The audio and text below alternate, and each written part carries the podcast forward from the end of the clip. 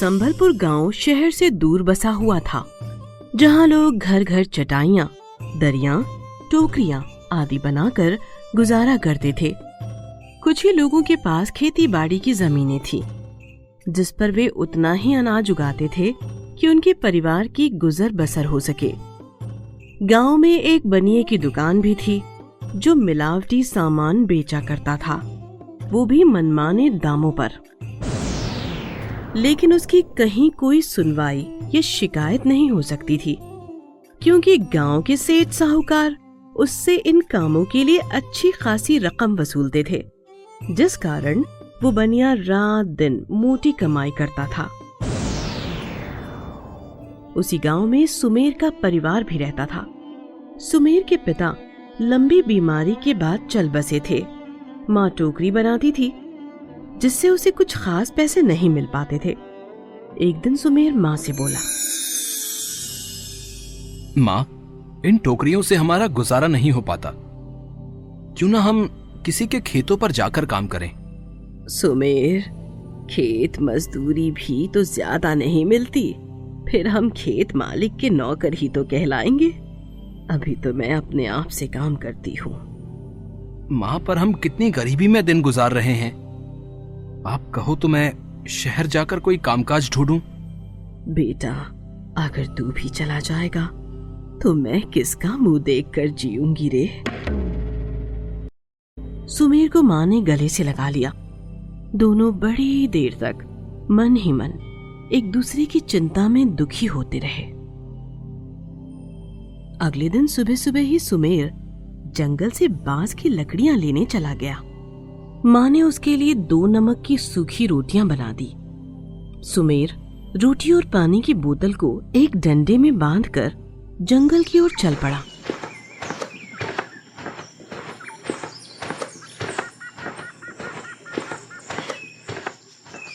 जंगल में उसने देखा कि कुछ बाँस के पेड़ ज़मीन पर गिरे पड़े थे।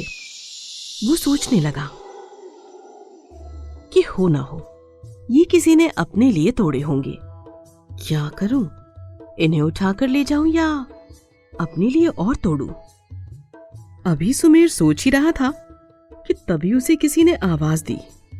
सुमेर सुमेर। सुमेर चारों तरफ़ देखने लगा। उसे कहीं कोई दिखाई नहीं दिया। तभी आवाज़ दोबारा आई। सुमेर मैं गणपति। देखो इधर। सुमेर देखता है कि गणेश जी की मूर्ति उन बाँस के पेड़ के नीचे दबी हुई थी। आवाज़ शायद उसी में से आ रही थी। ऐसा सोचकर सुमेर उस मूर्ति को पेड़ के नीचे से निकाल देता है। धन्यवाद, सुमेर। भगवान जी, आप? हाँ सुमेर। मेरी ये मूर्ति इन पेड़ों के नीचे दब गई थी। मैंने यहाँ से गुजरने वाले हर व्यक्ति से कहा कि इसे निकाल दो, पर किसी ने मेरी कोई बात नहीं सुनी। पर भगवान जी, आप खुद अपने को क्यों नहीं निकाल पाए? हाँ तुमने सही कहा, पर मैं स्वयं ही सब करूँगा तो इंसानों की ज़रूरत ही क्यों होगी? इंसान तो बस भगवान का और भगवान द्वारा बनाई वस्तुओं का अपमान ही करता है। हाँ ये बात तो है। लोग सारे साल मेरी मूर्ति की पूजा करते हैं। फिर मुझे नदी नाले या कूड़े में डाल देते हैं। मैं मैं अपनी इस अवज्ञा से चिंतित हूँ। परंतु मैंने जैसे ही तुम्हें पुकारा, तुमने मेरी पुकार को सुनकर मुझे ढूँढने के लिए अपनी दृष्टि दौड़ाई। मैं यही सोच रहा था कि शायद ये बाँस किसी ने अपने लिए काटे हैं। इसलिए मैं देख रहा था। सुमेर, मैंने तुम्हारी परीक्षा ली थी। तुम बहुत साफ़ दिल के हो। ये बाँस तुम्हारे लिए ही है। इन बांसों से तुम चीज़ें बनाकर बेचना तुम्हारी गरीबी दूर हो जाएगी। भगवान जी, आपका बहुत बहुत धन्यवाद। गणेश जी ने उसे खूब सारा आशीर्वाद दिया और सुमेर सारे बांसों को उठाकर घर ले आया। वो उस मूर्ति को भी अपने साथ घर ले आया था।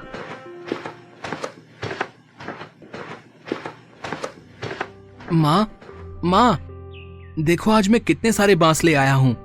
साथ ही ये भगवान भी। अरे तूने तो कमाल कर दिया। इतने सारे बाँस।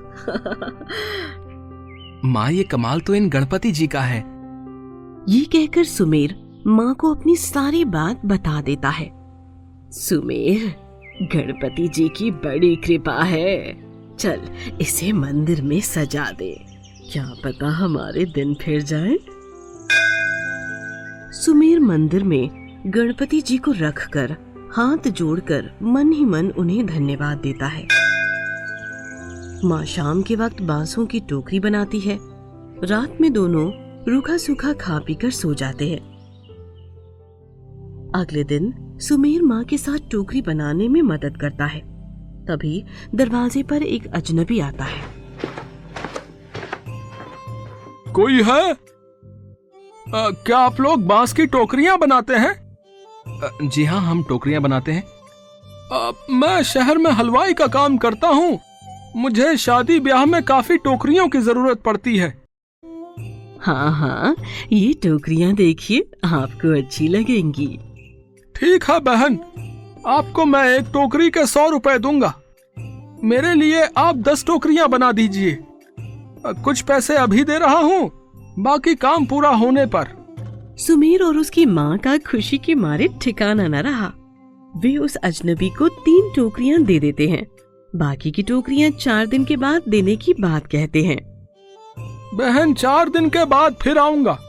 सुमेर और उसकी माँ गणपति जी के आगे वे रुपए रख कर उनका ढेर सारा धन्यवाद करते हैं। अब उनके दिन फिर गए थे। दोनों खूब मेहनत करने लगे। उनकी टोकरियाँ दूर दूर से लोग आकर ले जाते। सुमेर की तरक्की को देखकर गाँव वाले परेशान होने लगे थे।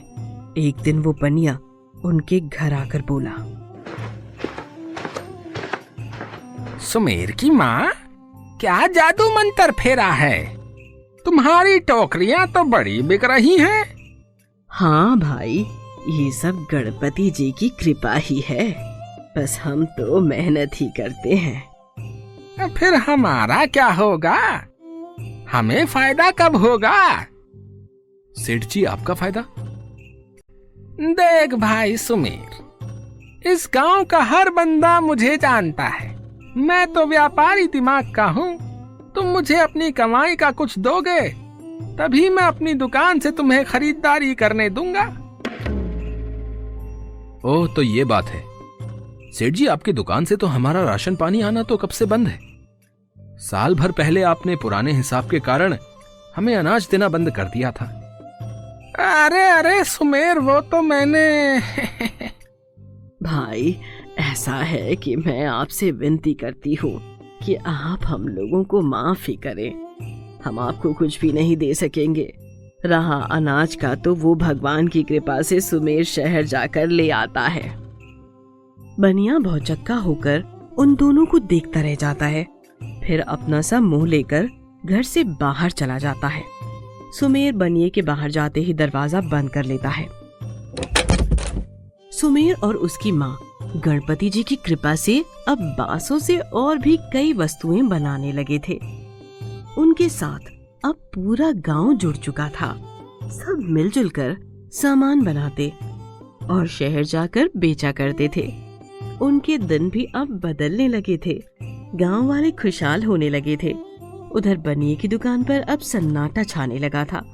वो हाथ पर हाथ धरकर पुराने दिनों को याद कर रोता रहता था।